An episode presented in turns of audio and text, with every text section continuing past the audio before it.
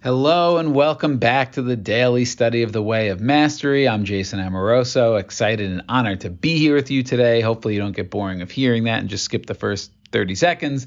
Um, but today we continue with lesson three the power of forgiveness.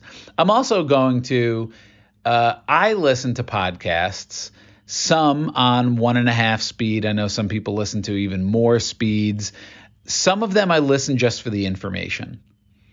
This these messages, in my opinion, should not be rushed through. It's so much more than information. There's an energy, a resonance to Jeshua's words and the message that we can marinate in. So I'm going to encourage you just to take note of that and then find a speed of listening that works for you.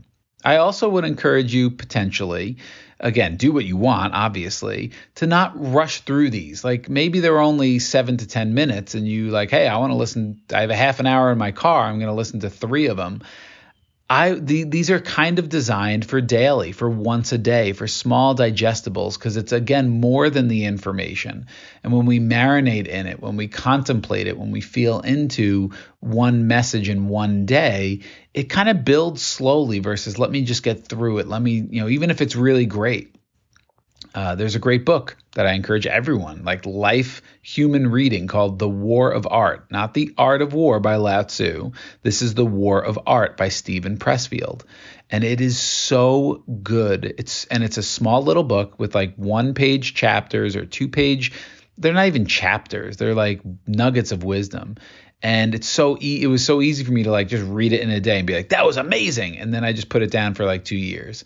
Instead of like reading a little a page each day and like marinating in the concepts that steven pressfield is talking about about the resistance that comes up inside of any of us when we are in this pursuit of bettering ourselves. In his case, writing, the resistance to just sitting down and writing, and all the excuses and things that we tell ourselves to stop that from happening because a part of us wants to stop us from expanding and growing because it's uncomfortable, it's out of the comfort zones. So, anyways, that's my long way of saying this may also apply in this case where you just want to, as much as you want to keep listening, you do one a day. Just something to consider. All right, now we're moving on we're going to look at paragraphs four, five, and six, and seven of uh, lesson three, the power of forgiveness, in section one, this opening section, where Jeshua says, When I was nine years of age, I began to awaken to exactly what I am describing to you.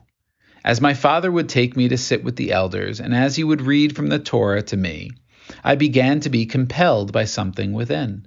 Something began to speak to me that underneath all of the perceptions that I could create of another, there was something radiant and shimmering waiting to be discovered. So again, I love when Jeshua talks about his human incarnation as Jeshua. And he's sharing, hey, I would go with my father, sit with the elders, he would read to the Torah. And I began to be compelled by something within. I love that because that's how I feel. Something began to speak to me that underneath all of the perceptions that I could create of another, again, you listen to this, it's the same message over and over.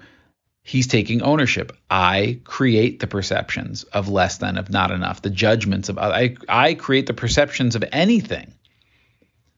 A perception, a way of seeing something. I create that because in lesson two, I'm the creator of all that I experience. So he's just he's just speaking in the language of ownership underneath all the perceptions I could create of another, there was something radiant and shimmering waiting to be discovered.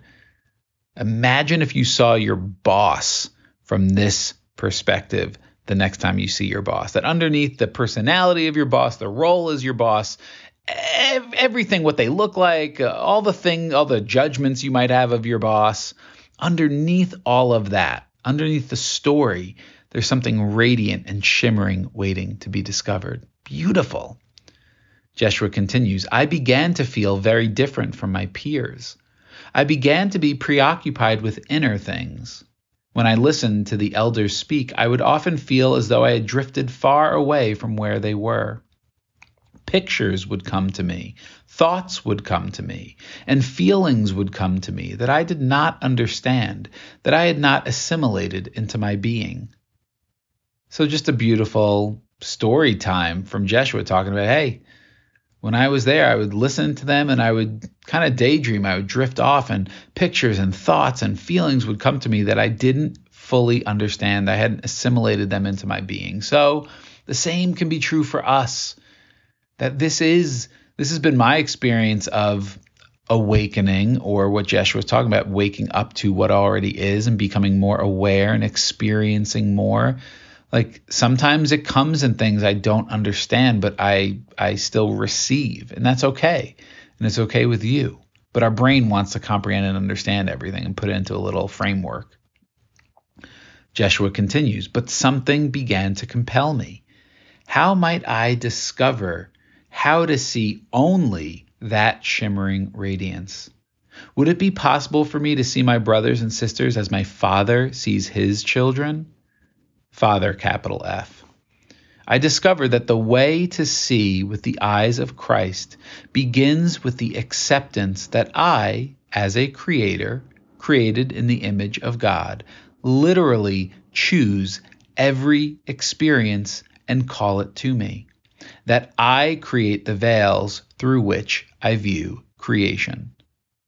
If you could see the copy of my book, it's like every word is either underlined or circled. This is such a juicy, dense paragraph.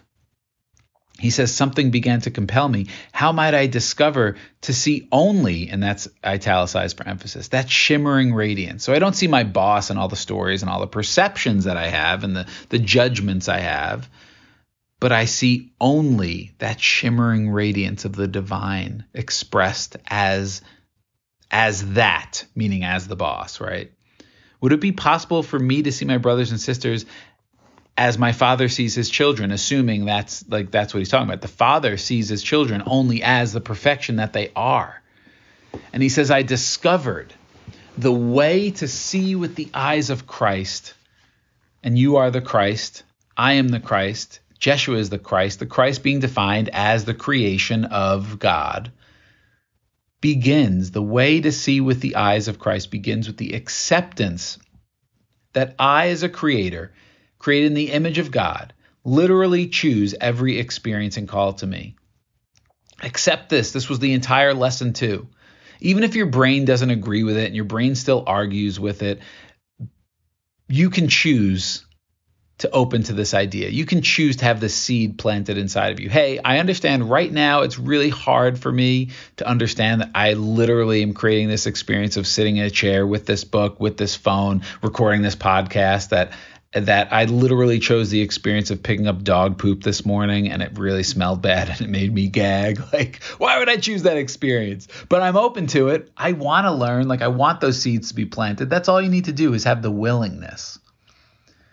It begins with the acceptance that I, as a creator, let's not sell ourselves short.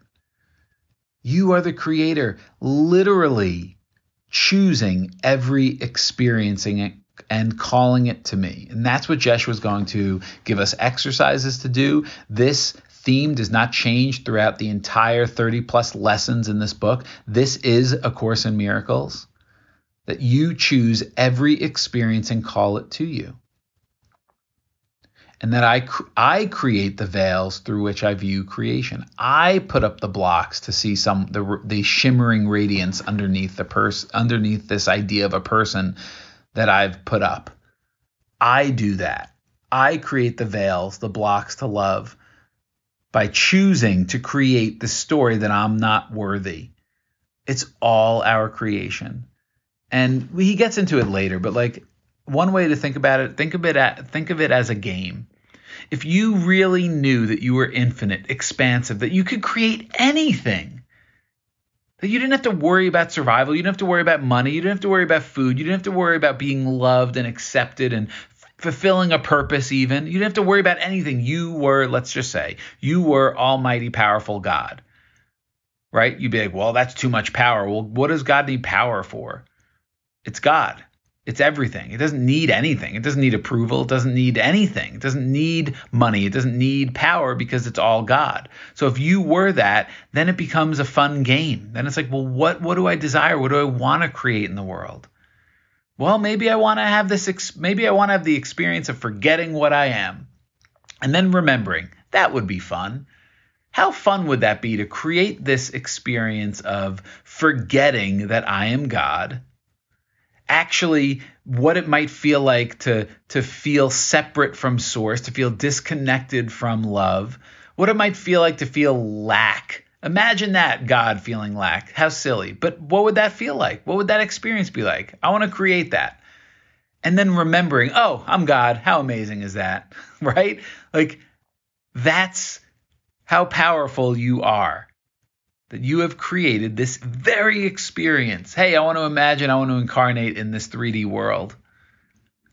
I want to incarnate here, forget who I am, you know, live this little life of struggle or of a, or of amazingness or of law. Like, well, I imagine what would it feel like to think I could actually lose something? How silly and fun. How silly is that idea? It's a tiny mad idea because I'm God. I want to imagine what it would feel like to lose something and then remember that I can't lose anything because I'm God and I'm everything. Like this is what we're talking about. And that might seem insane to you. And and I'm talking like this because while we're walking through lesson 3, I've read the you know, I've studied this whole way of mastery and so I'm in the process of rereading and studying lesson 33, which is one of the final lessons, and this is kind of where we're headed. So I'm I'm in this energy and in this thought. So I'm sharing a little bit, a sneak peek, but still in the context of Jeshua impl- uh, uh, teaching us and showing us that you literally choose every experience you call it to you, and that you create the veils through which you view creation. It's a choice. And if you don't like it, choose something else. And it seems so overly simple, but that's the message. The message is always overly simple. And if you're choosing to argue with yourself, make that okay too, right? It's all perfect. That's the whole point. So plant those seeds, even if your brain wants to argue. Breathe, enjoy your life, have fun, and let those seeds be watered uh, of your own desire to have them watered. That's it and they'll uh, grow and sprout and blossom and bear fruit when they're ready to and when you're ready to receive them because you choose when you receive them. Our brain hates this stuff.